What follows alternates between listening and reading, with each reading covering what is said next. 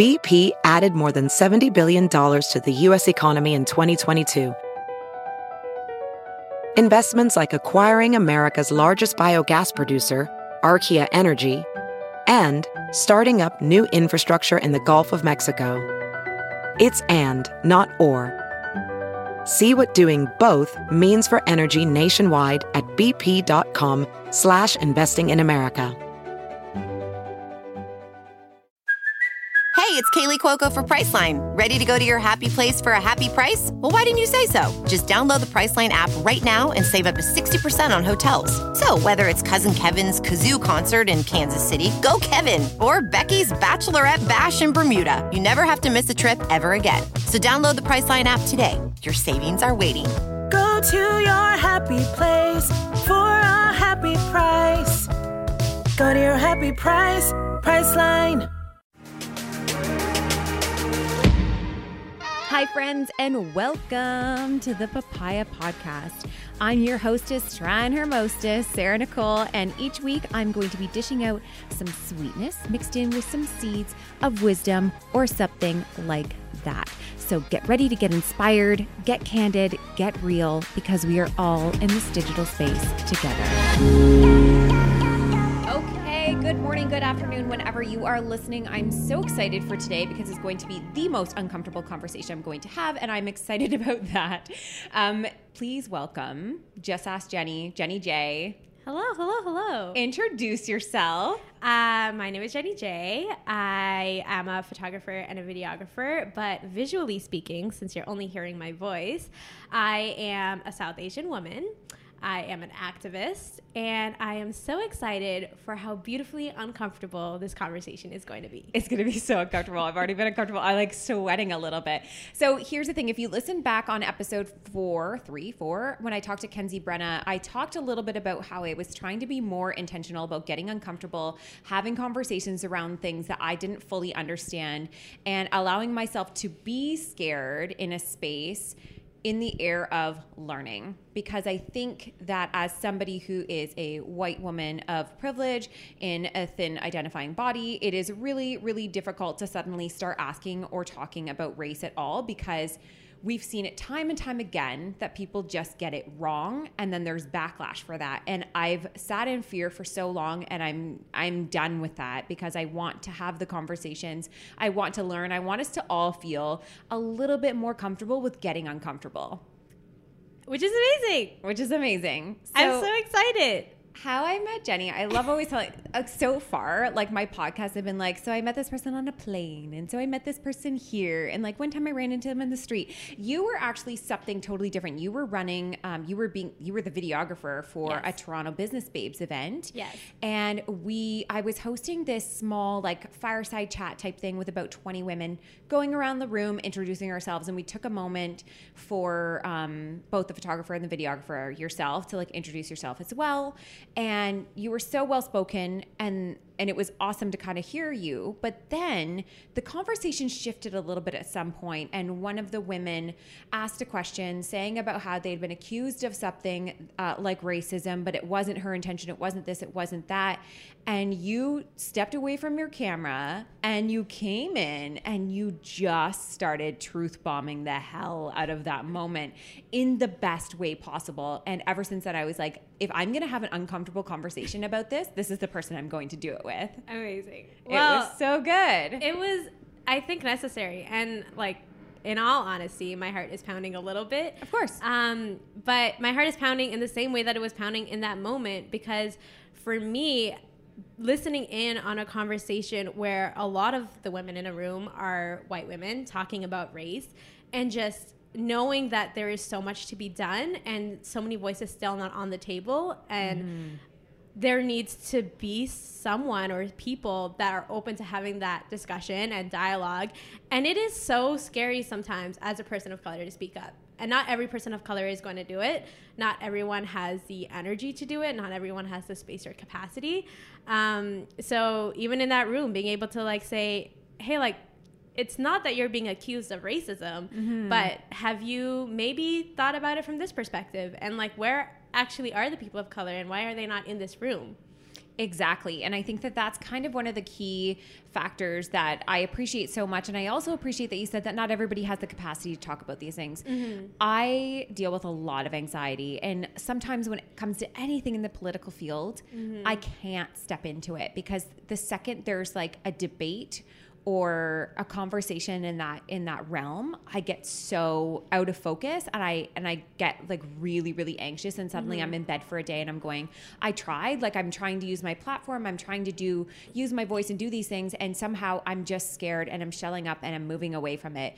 But i think what you're doing so well and what you did in that moment so well was you just kind of gave some grace to what everybody was feeling which we're really uncomfortable and you're just mm-hmm. like that's okay. Here's just something to think about. It doesn't mean that you suddenly become an activist. Doesn't mean all these things. It just maybe means that you start thinking a little bit differently.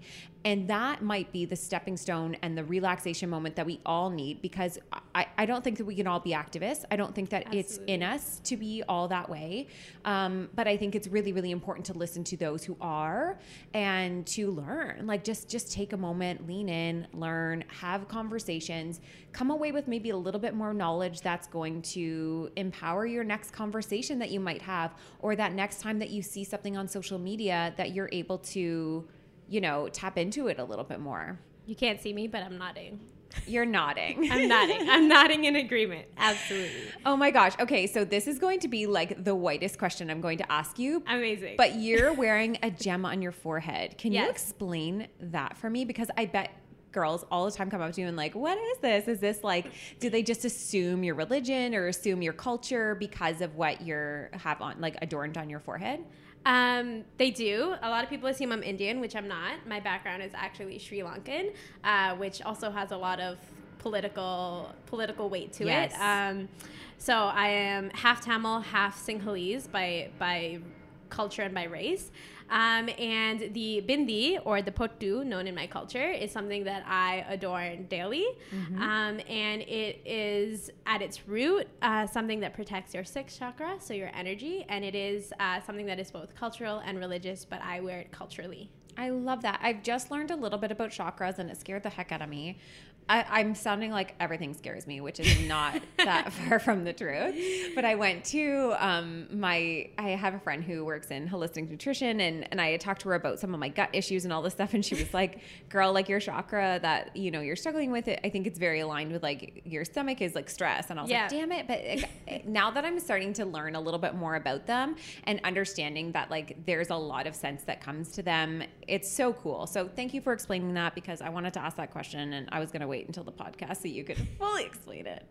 But okay, so I've written down some questions here because I really knew that my brain was going to get really foggy during this. But one of the things that you know we're all coming back to again and again is that we're scared to talk about these subjects. We are mm-hmm. so scared about getting it wrong like talking about race talking about you know gender equality or you know women empowerment even like feminism can be like this thing that we're so scared to talk about because we're so fearful of that blowback.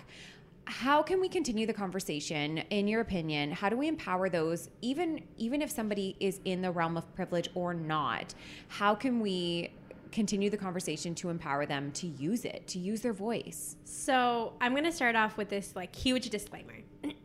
Uh, the first disclaimer is um, that my background in education is not uh, feminism or women's studies, um, and that I actually credit a lot of my education in all of this to the black women that have been around me uh, when I was in university who knew so much more and pushed the boundaries of what I knew. Um, so, first disclaimer is that I give them that credit, and I also really want to acknowledge all of the uh, black folk, whether they are trans, whether they are women, and indigenous folks who have been the roots behind these discussions. Um, because the only reason we are here sitting in a room being able to really openly talk about it is because of the work that they might have done uh, 30, 40, 50 years ago that has really started and sparked all these movements. So, that's my first disclaimer. love it Um, the second thing is that in the year of 2019, 2020, 2021, whatever year you're listening all the way back through Sarah Nicole's podcast, um, whatever the year is, in this day and age, Google is free 99. So um, when it comes to starting and sparking these dis- discussions, I think a lot of folk uh, feel like curiosity is okay and therefore they have the rights to be curious um, and if they're curious uh, we've been taught we can ask questions the problem becomes when that curiosity and questioning almost um, infringes on someone's rights to their personal lives and makes assumptions of them. So, because you're allowed to be curious and ask questions, I think a great place to always start is Googling.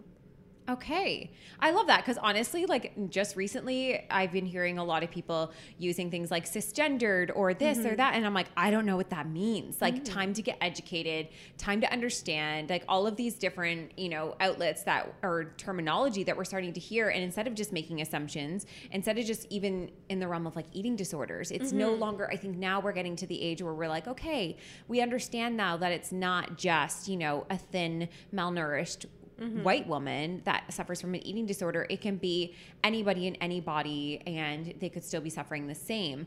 Um, but there's still, coming back to the race thing, you know, we live in a, do you live in Toronto? No, you're outside of Toronto. I am based in Toronto. You're but based in I Toronto. I am now outside of Toronto.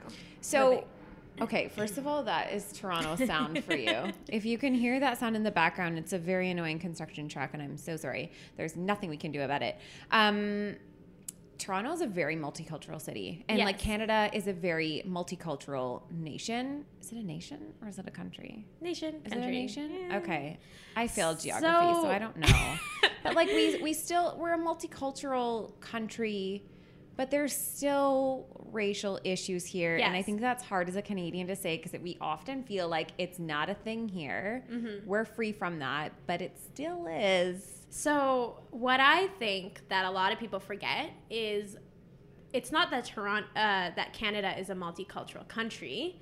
It's that Toronto is a very multiculturally diverse city. Mm-hmm. Same with Vancouver Yep.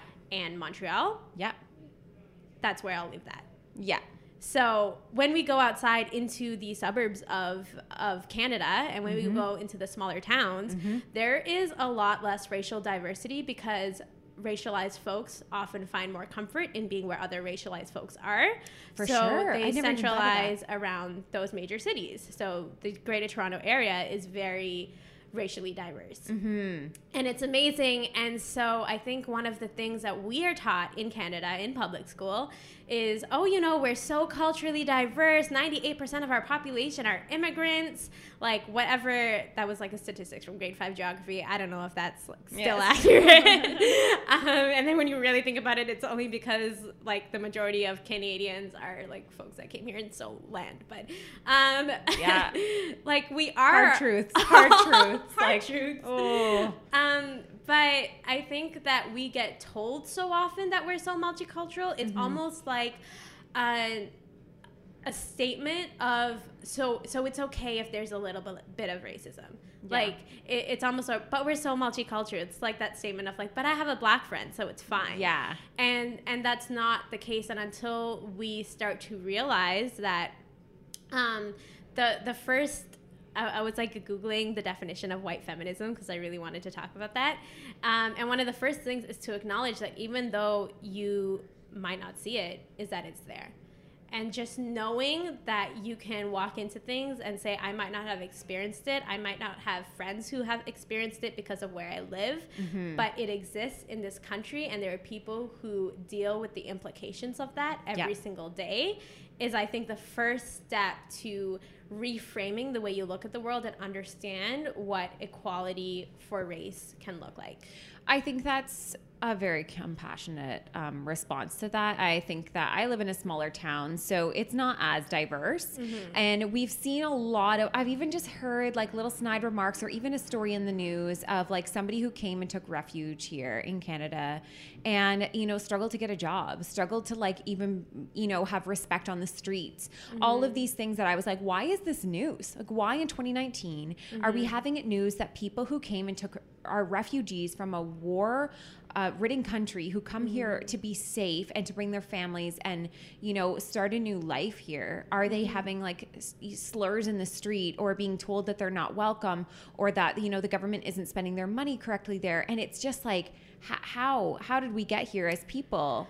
I think what it is is that as people, and this is this is for full disclaimer, this is a very, like you said, a compassionate way of seeing it. And I know there are other activists who would be a lot harsher, probably, with their words. Um, the way that I see it is that people, as people, don't like change. And so when people, as people, see their entire lives maybe a certain way, and then different communities who look different than them come in, and um, it might be as simple as someone gets laid off somewhere, and then other communities are taking jobs. It feels like a personal attack, and something sure. that is so important in that mindset is to know that it is not a personal attack that you know folks of color or marginalized folks in whatever way are starting to be seen. But it does feel like change. And a lot of people are really uncomfortable with that idea of change. I know that there are people who genuinely get angry um, that there is so much diversity now on screens. I've, I've had conversations with folks who have been like oh but it didn't used to be that way. Why are they complaining now? Like why does it matter now? Like they were fine with it for so long. Right. and it's and it's uncom- like it's really awful to hear that and you think that you know that's not um, how it should be but it doesn't remove that there are people who feel that way. And For it sure. doesn't remove that there are people who are really angry that so much is changing so fast I think that makes a ton of sense. And I think that fear ends up being the root of a lot of the you know the problems of society the hiccups that i think we often mm-hmm. have and why people who are living with less privilege are forced into these like activist type things and they come across as angry because mm-hmm. they should be. They should be mm-hmm. angry and i and you have to give compassion to that. And then when you witness somebody who is of privilege speaking about that they're not just doing it so they can give themselves a pat on the back and move on. They're doing it because they fully understand that like privilege means that you're going to be listened to more than somebody who lives with less privilege and that's kind of where like i've been struggling and being challenged by in the last little while is i don't fully understand this I don't get it. I've had blinders on, and I need to admit that because if it didn't, uh, when I read like the definition, or one of the definitions of privilege, and it said something like, if it's not a problem for you, it becomes, it's like you're privileged. Yeah. And that's like, you know, such an eye eye opener because you hear about all these things and there becomes these battles about like what lives matter and stuff like that. And it's like at the same time, can we just strip it back to like some people are literally fighting for their lives right now? They're mm-hmm. fighting for the right to be loved. They're fighting for this, they're fighting for that. And we just get to freely do it. So, yes, it is uncomfortable to have these conversations. However, if it can help just one more person to walk freely, if we can look like five years down the road, 10 years, 30 years, whatever it is, and understand that like society is changing because of these uncomfortable conversations that we're having, I think that that's a win. I think that's such a win. And, you know, we're still going to get it a lot wrong. There's times that we're going to get it 100% wrong. Um, but and, and that's where I think it's really important too. One of the one of the best things that I've ever had have experienced was anytime that I've said something that was a little bit accidentally wrong. So, for mm-hmm. instance, using the word tribe. I saw that. I'm so glad you don't use it anymore. I didn't I I don't remember when I did, but I know that I have for sure. Mm-hmm. I remember one time talking about being a single mom and when I was getting remarried, I remember saying something about like these women were my tribe. And I meant it in the sense that like they were my community. These were like my mm-hmm. people. And we hear this word as like a buzzword. And then one person said to me recently in the kindest way, you really shouldn't use that word. And mm-hmm. I was like, well, thank you for saying that. Like, first of all, not offended. Like, I, I think there's two ways to approach when something like that happens and you see something like that and you're just like, just a reminder, like that that actually could offend some people or that actually hurt someone's feelings. I was slightly mortified because I was like, damn it, I'm trying so hard. And of course, mm-hmm. I say this like one word and it's being taken the wrong way. Like, I wish people just like, saw my heart but at the same time i'm like no no no like it's not for other people to like fix it's for me to fix it's for me to like stop using that language because i'm now aware So that's a great segue because Yes. um, I think this is an argument discussion. Let's Mm. say I have passionate discussion. a passionate, heated, usually discussion that I have with a lot of people, and um, it's the discussion about people are too sensitive Mm. and that they're just words. And my answer to that is that words are activism, and that's the way that I look at look at it. Um, language is so, so powerful. The words that we decide to use to speak whatever it is we are trying to speak, like every single word makes a difference. And so when we are creating this list of words that you just shouldn't say, it's not about looking at the list, memorizing the list, and just being like, okay, like I guess those are the no words now. Like that's what's in, can't say it, or I'll be written off. It's not about that. It's about reframing the way you look at every one of these words and seeing the impact choosing to use them or not choosing to use them have. Um, as said, definitely in my lifetime, so many words that I didn't even realize were problematic, right? Yeah. Um, but there are in, when there are enough people saying that this is why you shouldn't use a word, that's when we slowly start to write it out of our vocabulary. In sure. this in this like day and age, um, there are, in my opinion, significantly less folks who are not black using the N word than maybe ten years ago Okay. Yeah. but that's it's because so true. yeah and it's because so many people were loud about why it's so important that this mm-hmm. word has so much weight and how we use it makes a huge impact and affects people's lives and it's not just a word It literally used to be a children's rhyme. Like, It- let's remember, like, eeny, meeny, miny, mo was Yeah. not catch a tigger, it was the N word. Yeah. So children grew up, little, like, white kids were growing up singing songs about catching yeah a black child by its toe as a slave, and we made it into a children's jingle. So now I didn't grow up with it being that song. I didn't even know that it was the different version from mm-hmm. all that time. So yes, language matters. The fact that like that even shifted and we no longer like sing jingles about you know people being captured into slavery anymore yeah I mean, is is is value. Like we can see that we can see that there has been change. There has been a lot of change. It's just that the change isn't. It doesn't stop at a certain at a certain point, right? We're constantly learning. We're constantly students of life. We constantly have opportunity to improve upon ourselves. And as much as it can be hard, especially somebody um, who kind of is in this space where I'm constantly put pressure on, like you have influence, like please use it, please do this. You have a platform, like be sensitive. And I'm like, I can't get everything right. I'm not even kidding. The other day I said I was buying almond milk, and someone was like, please stop saying that you're using almond milk. The way it's produced uses so much water. And I'm like, I am suffocating trying to get everything right. And it and it can feel that way. Yeah. But when people approach it, and, and maybe you can speak to how, when you see or hear a term, is a great way to d- bring up the discussion in a way with that's like grace filled and compassionate. And uh, because honestly, I think anytime you're being told something is potentially wrong or potentially um, upsetting, it triggers our defensiveness. It def- it triggers this mode inside of us that says, "I have the right to tell you why I didn't mean that or why I was this." And I'm really settling into again the uncomfortable feeling of, "Oh my gosh, I was wrong and I need to own this." And this is going to be a trajectory of change for me. So I am going to take this opportunity to be thankful for it, to be thankful for my wrongness because it's actually going to make me a better person moving forward. But nobody really like some people really get it wrong. Some people are just straight up offensive. You know, had that person, you know, to be honest, the person that said it to me with the almond milk, like she wasn't even rude about it, but it just like reminded me of like, oh my gosh, there's really just a lot of things that we could get wrong here. Yeah. Um, but it's all in this like grace filled approach. And I think that you have, even in speaking to you in, in a couple of times, you've done it in such a way that makes people feel like heard and empowered and not accusatory. Because I think you understand that like most people don't mean to be offensive. They're not out there trying to be racist or trying to be offensive. It's like these accidental things that have happened because society made it okay for so long. And now we're going, actually, like, ooh, let's like reopen that door mm-hmm. and let's like talk about this. So, what advice would you give when somebody is seeing, witnessing, experiencing something that they know they could potentially challenge? And how do you do it in the right way? So I think that it begins with asking the right question.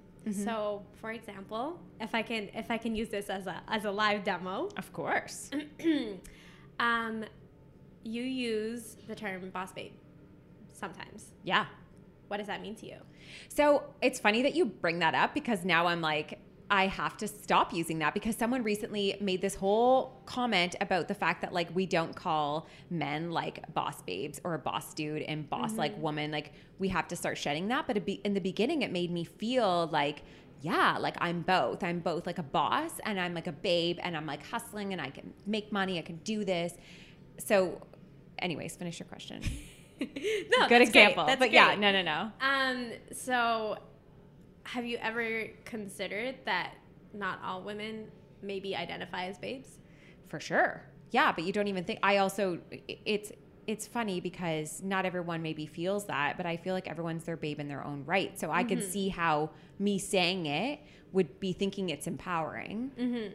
But it's not for everyone, right? So I mean, I'm like looking at you like, huh? Is it? Am I getting it right? I I feel like so I think boss babe is difficult because some people call everyone babe and For it's sure. not a gender term. Yeah. But at the end of it, it is not only a term that is specifically gendered because we Mm-hmm. can't take that away, um, but this idea around the boss babe, let's call it the boss babe branding.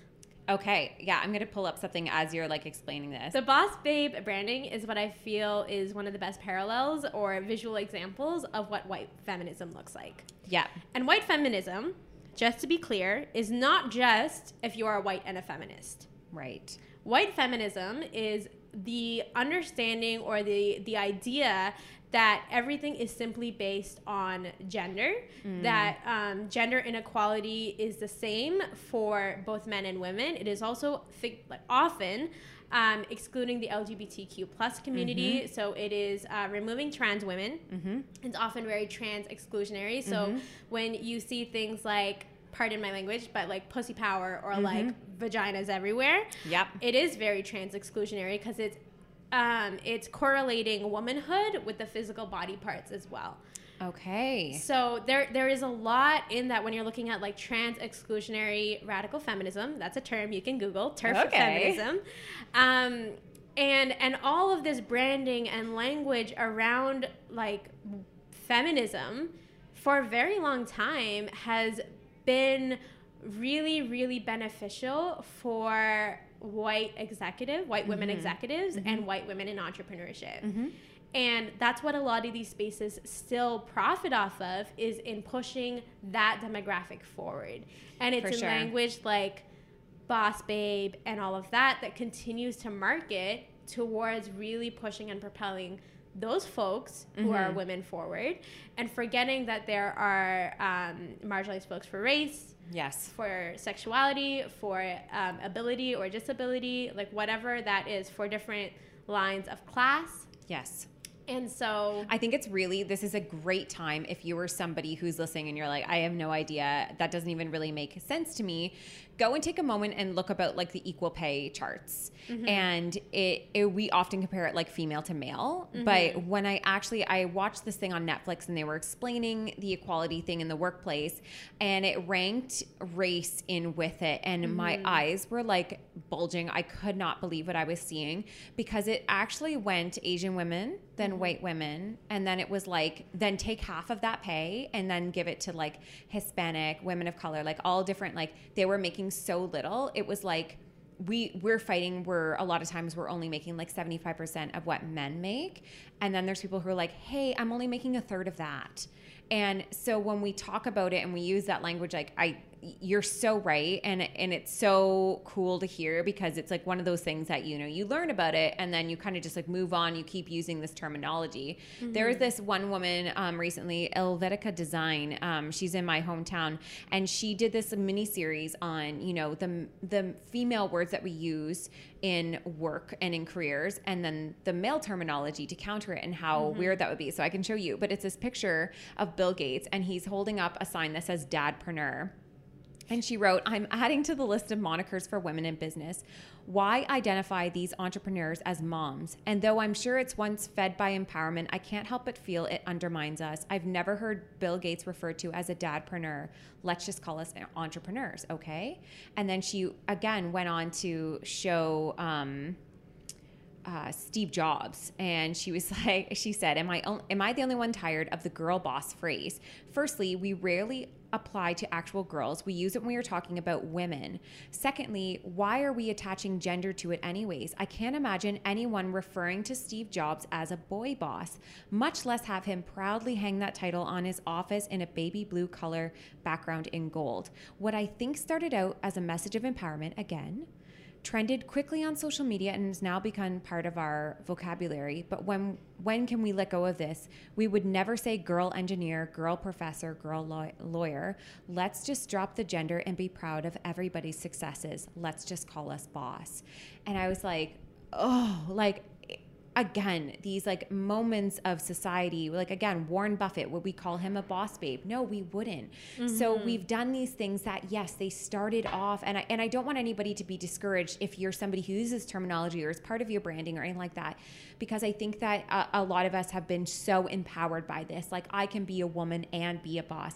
I can be a mom and an entrepreneur. These are mm-hmm. empowering things because we talked ourselves out of them. We put ourselves in boxes for so many years. But now let's break out of that box. Let's let's let's mm-hmm. break it down a little bit more and say, you know what? Also, I don't deserve to be put in a boss where my gender or my marital status or my, you know, whether or not I'm a mom becomes like a piece of empowerment to this. I'm a boss, I'm an entrepreneur, I'm doing these things, I am a human worthy of respect.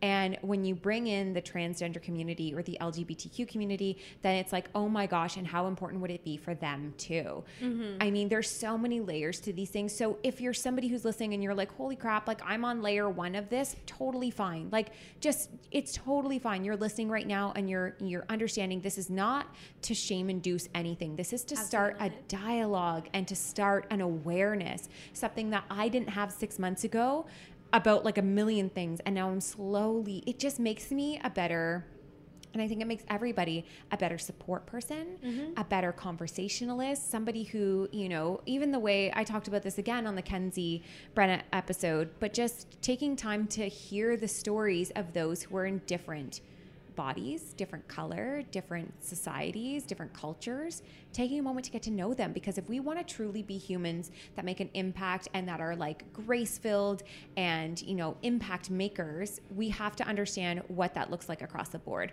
We have to understand who the audience is in a full entirety, not just this one group that happens to look like us, go to the same type of areas, shop in the same types of mm-hmm. stores. There are so many layers to it that I think the, it's not about being overly sensitive, it's just about about being sensitive. Yeah, and it's about just creating space that I mean, I think we've done a really good job of starting to create space for folks who identify as women, mm-hmm. but not all of those spaces are created for all women alike. Yes. And it's about create like just even understanding that. Mm. And you know, when you're looking around at the events you go to, actually looking around and being like, well, what kind of folks are here? Yes. Are there all are they only folks that look like me? Yes. And why are other people not invited? Why do other people not feel safe here? Why mm-hmm. do other people not feel welcome here? I'm going to read another caption too, just to it. really ring off that.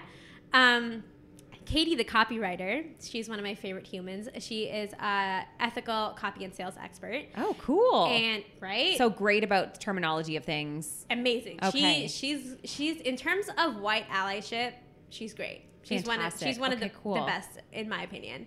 Um, but she has this this post on her Instagram, and it goes gendered. Well, the post reads, "What does the term boss babe mean to you?" And her caption says, "Gendered language is tricky, isn't it? We reject police women. It's police officer, please. We cringe at the whole businessmen, businesswomen thing. We're all just business owners. And does anyone even say air hostess anymore? No, it's cabin crew." And while I understand that we respect that a lot of women do find gendered labels like boss babe, girl boss, lady boss, etc., empowering and defiant, I don't.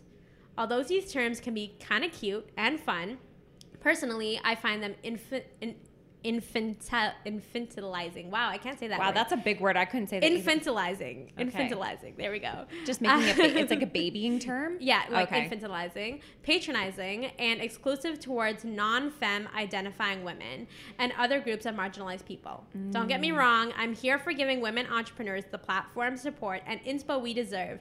But the blanket use of girl boss and boss babe in the entrepreneurial space just doesn't resonate with me. So to me, the term boss babe is actually pretty problematic. When you identify as a feminist, you have to recognize that feminine women are not are not only the people losing out in a patriarchal society. We need to actively include trans, non binary, and gender non conforming folks in women centric spaces if we want to start calling ourselves inclusive and progressive. Mm-hmm. One of the easiest and most effective ways we can do so is through the language we use. So think the next time you address a room as babes, girls, or ladies. Because not all women feel like a boss babe. And I'm one of those women, so you can just call me boss.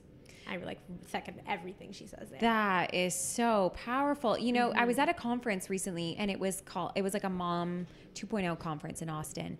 And the host repeatedly said men, women, um, like non non binary or like non identifying, like gender identifying. And she kept like saying that over and over and over. And I was thought, that's interesting. That's the first time I've heard a host repeat that over and over. By the end of the conference, there was an award show and, um, there was somebody who won an award. Even now, I'm like stumbling. I'm like, I don't know what to call them. Um, won an award for like an impact something or other. Um, their name is Amber Leventry or something like that. So she, he came up and started explaining. Even then, I'm saying she, but I don't know if it's like she or he. Like we, we, it's still such a confusing time. Are they gender non binary? Yes, So they're they. they're they. Okay, great. Okay. So they go up and are explaining how, um, you know, they felt feminist in one way and masculine in another way, and how it was really a part of their struggle not identifying with one or the other, but yet mm-hmm. both.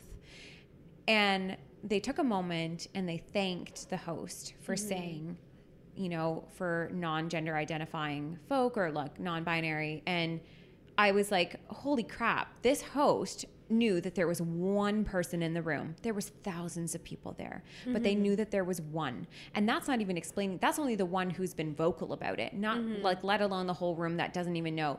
And regardless of what your belief system is, regardless of what you feel about that, a human is a human is a human and they all deserve the right to feel safe and welcome in that space. So the fact that it was a mom's event that they both said thank you for men, women and non-identifying, I didn't realize what an what an impact that made on one human, but what an impact that made on the room listening. I am not equating one to the other, but I'm using this simply as an example. Um, but when we talk about rape culture, right, and we talk about the importance of remo- removing that, because how does someone feel if they've had certain experiences if they were to hear a joke Yes. that isn't a joke? yes. and I think that feeling, I think, um, unfortunately, a lot of people might understand either that feeling or know people who have felt that feeling, and that is a feeling of of discomfort and of anxiety and of Like let's remember one in trauma. three. Yeah. it's one in three um, have experienced some sort of a sexual assault exactly, in this country. One which is three. terrifying. Yeah.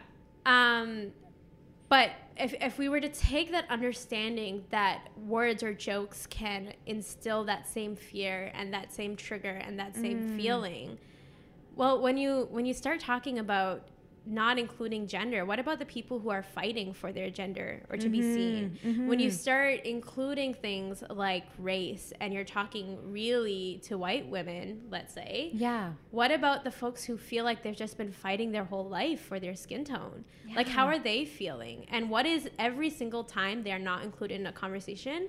How is that something that reminds them that they just don't exist or that mm-hmm. their traumas might be there, but it's not valid enough to address?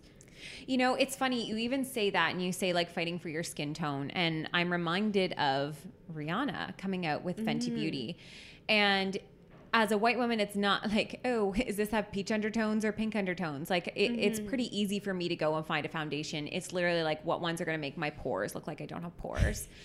That seems to be my biggest issue in life. And when Fenty Beauty came out, and there was this outcry of celebration of women feeling represented in their skin color because there was such a vast majority of shades that they finally mm. felt that there wasn't just like one skin tone that was in a darker shade that was supposed to somehow represent like half this population. Like it didn't even, how I never was even aware of that before. And I was like, what a moment that one person comes out with one makeup line and the women are like, holy crap, thank you. Thank you for mm-hmm. Finally representing my skin shade. I've never been able to have my skin tone available in the makeup stores. So, you know, when, again, going back to like, it feels like we're not in a season of change. And sometimes it feels like it's a very, very long road. And we don't always like see it or identify with it. People just got to buy makeup for the first time. That's like the most superficial thing. Yep. But they're no longer mixing colors at home, having to buy two, make it themselves. Like it's crazy. Absolutely. And I'm not the darkest skin tone. Like Yeah. I'm I'm You're also pretty skin. poreless, which whatever, screw you. but for the longest time, um, the darkest skin tones were also lighter than me. Yes. And I was like, well, I'm like a dark skinned or darker skinned South Asian woman, but what about there's a lot of folks that are darker skinned Yes. than me. Um, but going back to that, um, one thing that I do want to talk about because I saw this recently and it, like so many people were sharing it and it was amazing. And it was this post that was made. Um, I think you shared it too. I don't I don't remember if you shared it, but there was this post that was like the person who is a vegan is mm-hmm. trying it. The person who is saving the whales is mm-hmm. trying. The person who is an activist for black folks is trying. And like not to be so mad at all of them for trying. Yes. And I agree with that, but I want to add one more thing. Do it. I agree that we have to be all at, like just empathetic, kind humans mm-hmm. to each other. But I think when folks who are really in the pits of their marginalized identities, mm-hmm. for example, are talking to someone who is a vegan, mm-hmm. who is standing up for the lives of animals, mm-hmm. but you forget to even treat humans of other races like mm-hmm. humans, and animals sometimes have more rights mm-hmm. than black folk or indigenous folk. It's really frustrating. Oh, for sure. And so I think that while everyone who is doing their own part is doing their own part, we shouldn't just say, well, I'm doing my part, and so that's all I can do. Right. And I think that's the the like the asterisk that needs to be there. It's like yes, absolutely, everyone is doing their part. I still don't know every like I definitely don't know everything. For sure. Um, like I still use like it, it was funny because like I remember that post and it was just basically kind of taking the pressure off everybody getting it right all the time. Like you don't have to be an activist for every single little thing. Maybe you have a really strong voice in like one piece of the puzzle, but it's so important still to like understand and be pay attention to as you're starting to grow like me right now this wouldn't have been me a year ago for sure. Mm-hmm. this is a very and you know what people listening are probably feeling really like oh my gosh this is a lot to take in. Like i'm not ready for all this change. That's okay. But it's Yeah. important that we're listening and that we're understanding that like humanity at its core needs this. It needs this little bit of like just a little bit more education. Not that you're suddenly getting it all right and you're suddenly getting it perfect. That part's really hard for me because you know i often you know get a coffee cup and i will get like please don't use like please use reusable cups. I'm like, mm. you're right, you're right, you're right. Like, yes, I know, but like also I'm human. So it's not to say in terms of the language stuff, yes, we're gonna have a it's gonna be a learning curve. There are gonna be times that we're gonna say things and we're like, oop, caught myself, like like we do. But- That's part of change. It's the se- so that's the other thing. It's not the first thought you have; it's the second. yeah. right? So sure, you said it, and that was your first thought. But what was your second one? Oh, wait, I maybe shouldn't have said that because maybe there was someone in the room listening. Amazing. That is like that is the start of what change looks like, and I think that's incredible. That's where we should be going. Um, I was totally gonna say something, and now I also That's okay. Oh, I remember. Go. Okay. Um, when you say this wasn't you a year ago, I mean, even what four years ago, I remember wanting to. I I worked at my university newspaper. And I remember wanting to write this opinion article about how I might look brown, but I didn't feel brown. And how Interesting. I was so I had so much of my own internalized racism that I was dealing with. Like I felt like I was a coconut, so like brown on the outside and white on the inside, and I didn't identify with all of this like brown culture and like just so there's so much that was just internalized that when I really worked through it, um, something that I actually realized is I grew up in Mississauga, which is Okay. very, very South Asian. Um, and something that I think I internally took is that the more South Asian, I felt like the more South Asian you were in my high school, um, the less academically oriented you were. I mean, the less Oh. academically oriented your grades were. And I didn't want that because I was smart and I wanted to go to university and I wanted to uh, be treated with that level of intelligence. So I was like, I don't identify with this because um, these are perhaps the ESL students, or like I just see that your grades are lower, but Mm-hmm. certain people are performing higher, maybe. And so I really associated like removing my culture with being better educated. Yes. And so for a really long time, like that just, and that's so wrong. Like I'm saying that out loud, but that's so absolutely wrong. There was so much like internalized hate that was happening in my own skin. And that's only something that's changed in the last few years. That's something mm-hmm. where I can say now, like being, calling myself a coconut is completely the wrong way to look at it because it's saying that all of these aspects of eloquency or being able to speak or being academic is equated to whiteness Oh. right? And it's not. It's I can be South Asian and I can choose to practice my culture or not practice my culture. And it shouldn't be an assumption. And it, it shouldn't be an assumption, and that's something I'm allowed to decide, Mm-hmm. and I am allowed to to be all of that and to be culturally culturally difficult. Yeah. Um, I think that's the concept of like third cultures. There's also this whole wave of a generation that's growing up in the West that look different, that are marginalized because of their skin tones, but also have such vastly different cultural experiences because some parts of them are so westernized. Right. And some parts of them are so culturally in depth. And some people are still also dealing with that that internalization and that rejection because we see how better we perform um, in society right now Right. when we adapt to Western standards. I mean, okay, so that is like that unpacked a lot there. That was so good. You know, it's one of those things that again coming back to this like feeling of being wrong. Failure is not a bad thing. And I think not. it's it's constantly a reminder, you know, we I think because we see a lot of celebrities like lose their jobs and stuff over getting something wrong and it makes us very mm-hmm. scared. And I think that's where a lot of these like root issues come from. You know, we recently saw like Roseanne, the show got canceled because of that. We saw Kramer from Seinfeld do a stand-up mm-hmm. bit and he, you know, there was so much public outcry and backlash for what he said and the words he used and and it caused us to be scared. So we just become scared and we stop doing anything because we're like our lives are at, or our jobs are at risk or like, you know, our character is at risk and all of these things. But at the end of the day, if we're not willing to fail in trying, then we're mm-hmm. never going to learn. So I'm okay. I'm getting there. I'm okay with like potentially getting it wrong and potentially, yeah, like it- Absolutely. And I think call out should be. culture is a little bit toxic. I agree. It is. And that's a new thing too. Call out culture and also cancel culture. Just this Yeah. idea of like, you can't, if you're wrong, we no longer want you to like be a person who, you know, exists in this world to make money or have an income. Like cancel culture is actually incredibly toxic and, mm-hmm. And um, it, it doesn't allow for personal growth. Who I was, and one of the things because a lot of my messaging is around like unlearning diet culture and unlearning a lot of like self hate talk, and that's usually what my content is. So people who are coming on very much expect that now, but I've left all the old posts up. I left them mm-hmm. there because I want people to understand. And, and you know what? You can throw it in my face a million times that I said those words, but the fact is, I've changed and I've changed the words and I've changed the language and I've changed the conversations that I'm having and how I'm speaking about myself, my body, and other bodies as well. The same thing goes over and over again for all of these different things.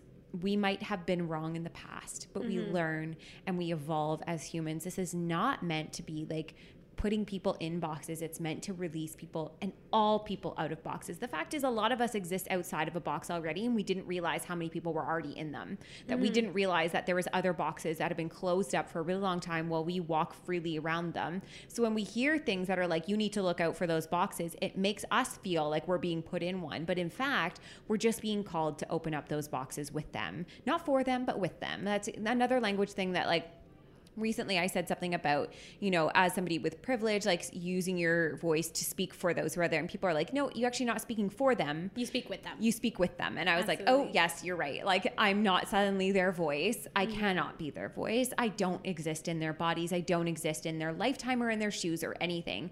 So it can be really really tricky. But one thing i wanted to ask you about we're coming down to the end of our time here but Okay, this is a huge one for me because it happens every single Halloween. I see it happen all the time when people go on vacations and they come home with like cornrows in their hair or even like wearing big hoops or all these different things. And this word cultural appropriation comes up. Halloween, it happens, and you know, little girls dress up like Pocahontas, or um, boys and girls are dressing up like Black Panther, and they're being called out for you know cultural appropriation, and that confuses me because it it confuses me because uh, in the one side, I love that children aren't seeing it that way, that they see it as like, no, like they actually just really love this character. This is who they chose to dress up like. How cool is that? And at the same time, is that wrong? Are they being culturally inappropriate by like wearing something that could be offensive? I just wanted to check on that because it's honestly so confusing to me why certain things, like there's a lot of them that make a lot of sense to me, and then others that I'm like, like for instance, what is the, sorry, I'm going to sound A so, bindi? a bindi. If I were to wear that, that would be such a glaringly obvious Mm-hmm. cultural appropriation because like uh, it's not really for me to wear. I don't Mm-hmm. even know. I totally understand what it's for. So me to suddenly be like, oh, I love that on you. I'm going to wear that now Mm-hmm. because I think that it's sparkly and cool and makes you look pretty. Like that would be cultural appropriation, like at its finest. Absolutely. But then it trickles down the line and like involving children and like there's every single year I get so disheartened because it feels like this massive battle around the time of Halloween. Um, and I never know where to go with it. So, I think it's, I think it's an easy opt out to say that children don't see color, or children don't see race, or or children just don't understand, Right. Because they might not understand then, but they grow up and they understand, and we're we're creating a society where they will grow up and they will understand. And so I think as parents, um, I'm not a parent, but when I have children, um, I think it's a great starting point of education for them. Cool. And I think to look at it in terms of that, and in terms of understanding, like maybe your kids find it a cool costume. Um, but what are you doing around that costume? So, for example, um, if, if someone wanted to wear a Black Panther, that was a huge one last year, which is why I brought it up. if you if you want to wear a Black Panther costume, sure that's really cool. But maybe you can sit down with your kids and talk about the Black Panther the, the Black Panther movement and what that meant and how it changed society or like who the Black Panthers were. You know, there's there's so much that we can do to educate the the group of folks who are growing Yes. up. And I think it's difficult because we just want to easily say like, oh, but our, our, our kids don't see that. And at the end of the day, um, there are still children who are racialized who are so happy now that they're growing up with folks that they can dress up as. And how amazing is it that you know they can dress up as folks that look like them? I remember for Halloween in high in, in university, sorry.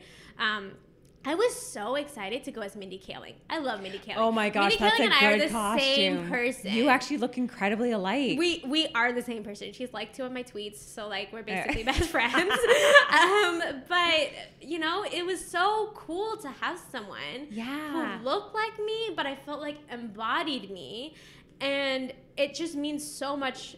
I, I think it just means so much to me as a South Asian woman to be able to say, "Hey, I want to I want to be her because I can be her because I look like her." Right. And so there are so many costumes to choose from that are fine. yeah. You know, if we want to focus on how many you probably shouldn't be, if your kid is, let's say, like not a kid of color, like whatever it is, there are so many costumes that are okay. Mm-hmm. Um, Let's have the conversations, explain to them why it's maybe special for them not to wear folks, it. And maybe it's a great educational moment. Yeah, I think it was huge because growing up, people always dressed up in like Native American, in, like Yeah. quote unquote Indian costuming. And then suddenly it was like, oh, wow, that's really not okay anymore because there's like this incredible history there and a lot of disrespect and especially in a country that you know it was founded by them and then we came and took their land and mm-hmm. then suddenly dress up like them at halloween to get candy. And then i get it i get it but it's like such an awkward thing to talk about because you're just like oh my gosh like I, I think it's just like if you, if you ever made fun of that or if you if Mm-hmm. you don't really take in that's cultural appropriation is like on the there's like a le, like list of activism and I feel like cultural appropriation is like the least you could do. yeah You know, like cultural appropriation is like the one of the easiest steps to be cognizant Mm-hmm. of when. So my partner's um, niece, Mm-hmm. she's um, seven. I should know that she's seven, and she um, like Tamil children wear the bindi growing up. Like that's like a tradition, but she Mm-hmm. Doesn't wear it to school. She only wears it to Tamil school now, and she only wears it to Tamil school now because like the kids make fun of her because she wears. a oh my gosh And so it's like she is growing up being called out for something that is a part of her culture. For that sure. let's say she's like 16 and goes to Coachella and sees like people that don't look like her being like, oh my god, that's so pretty. I'm just gonna wear this for this one day for this festival. And like this is a girl that might have had really negative experiences growing up because of something that is her culture. How does she feel? Yes. And like she puts bindis on all her dolls. You know, like it's something so inherently part of who she is. And it like for me, like when I realized she doesn't wear it to school, um, it was kind of like really hard for me to hear that because I mean I didn't grow up wearing it to school because I just knew like we don't do that because um, people might make fun of you or like we just we try not to be as cultural Yeah. to to avoid that. Let's just try and fit in. Yeah. So if when when folks who are part of those communities try so hard to fit in and take away their culture almost, and it gets erased um, because they have to do that to fit in, and then you watch someone just pick up that culture, put it on, and then take it off. Oh, That's what hurts. Yeah, I can see that. It's not even about just being offended. It's about No. How can I not hurt somebody? Yeah. And that's what it's about. And I think that that's kind of a great way to kind of approach it with kids. It's like, because it can be, you know, considered like political or activism and stuff like that. And those are really big things for a child to carry. But when you mm-hmm. explain it in a way of, let's not hurt somebody's feelings that mm-hmm. could be hurt by this, it is so great that you love this character and you want to embody them. But like, there are so many other options that we can go with. Let's go with one of them just so that one person might not be hurt today. And I think that that's such a graceful way to approach it. And, you know, I haven't come across it with like my kids at all yet. They mostly just want to dress up as like, you know, different things all the time. Like it's, it's fine. Like they do what they do every year. But you're right. There's so many options. So mm-hmm. it makes sense. And I think we're probably going to come into it again this year with like Aladdin. Aladdin will be a big one again and we'll have to have these like same type of like we'll see it we'll see it go ongoing but i think that my point to everyone would be instead of feeling like we're just living in an age of being offended let's actually take a step back and say who's being hurt here let's not actually talk about it's being offended but it's actually people and children who are being impacted and hurt by us being just a little bit insensitive to you know these these issues Absolutely. I mean, imagine if like what Aladdin wears, mm-hmm. let's say, like there are still children, I'm sure, I know that there are still children across Canada who wear turbans who mm-hmm. probably get made fun of that. Yes You know? And and so if someone who does not traditionally wear that decided, "Oh, but I want to look like someone from the Middle East because I saw it in Aladdin." Mm-hmm. What are you, what messaging are you sending to the kids who do wear that every day and still get made fun of it? You know, for sure so it's really it's. I think if you look at it as, as a point of education, and I think that we've created a really toxic culture of just being like, well, everyone's snowflakes, everyone gets offended. It's not. It's, it's not, not, about that. yeah it's it's it's much more than that. And ah, you speak so eloquently about it and i love it. I've loved this entire uncomfortable conversation.